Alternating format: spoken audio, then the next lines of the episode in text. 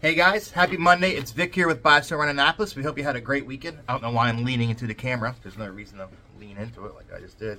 Anyway, let's kick this off. Hope you're having a great day, and let's get this Anne Arundel market recap done in the next two minutes. Everything you need to know. All right, real quick. So what we want to break into is there are 511 homes that are currently on the market, or that were on the market last week, I should say. Um, that is down 26 homes from the previous week. So we're seeing that homes are coming off the market.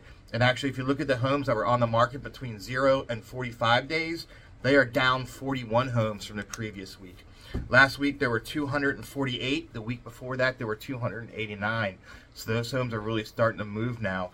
Um, and in terms of those homes, let's check this out. Last week there was 1,578 showings. All right, of those 1,578 showings, 1,093 or 69 percent were homes that were on the market for 45 days or less. And then if we take those those numbers, the 1,093, and we break that down between zero and two weeks, we're going to find that about 70% of those showings were done for homes that were on the market for two weeks or less, which is why it's critical those first two weeks you get the home on the market, show it good, price it good, and let's get it off because that's when you get the most amount of traction happening right then and there.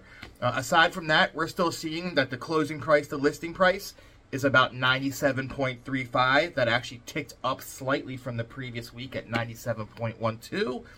And the average house on the market is there for about 22 days. We're seeing those are homes that have closed in the last three months. So, what are the takeaways here? We've got slightly less homes on the market overall from the week before. Definitely less homes that are down, that are on the market right now that are only 45 days old or less. I mean, that number dropped drastically from 41 we're seeing the closing price, the listing price tick up slightly. And remember that you really want to get your home on the market, and those first two weeks is absolutely critical. All right, we're at the two minute mark. We like to keep it short and sweet and under two minutes. We hope this was information for you. If you have any other information that you want to know, please contact us. Once again, this was for Anne Arundel County, by the way. All the homes in Anne Arundel County from 1000 to a million dollars. We'll break it down for you even smaller if you like and hit us up about our new rent to own program that we're really going to be pushing. It's a pretty cool program, and we're stoked to have it on board. Have a great day, guys. Thank you for your time. Until next time, peace.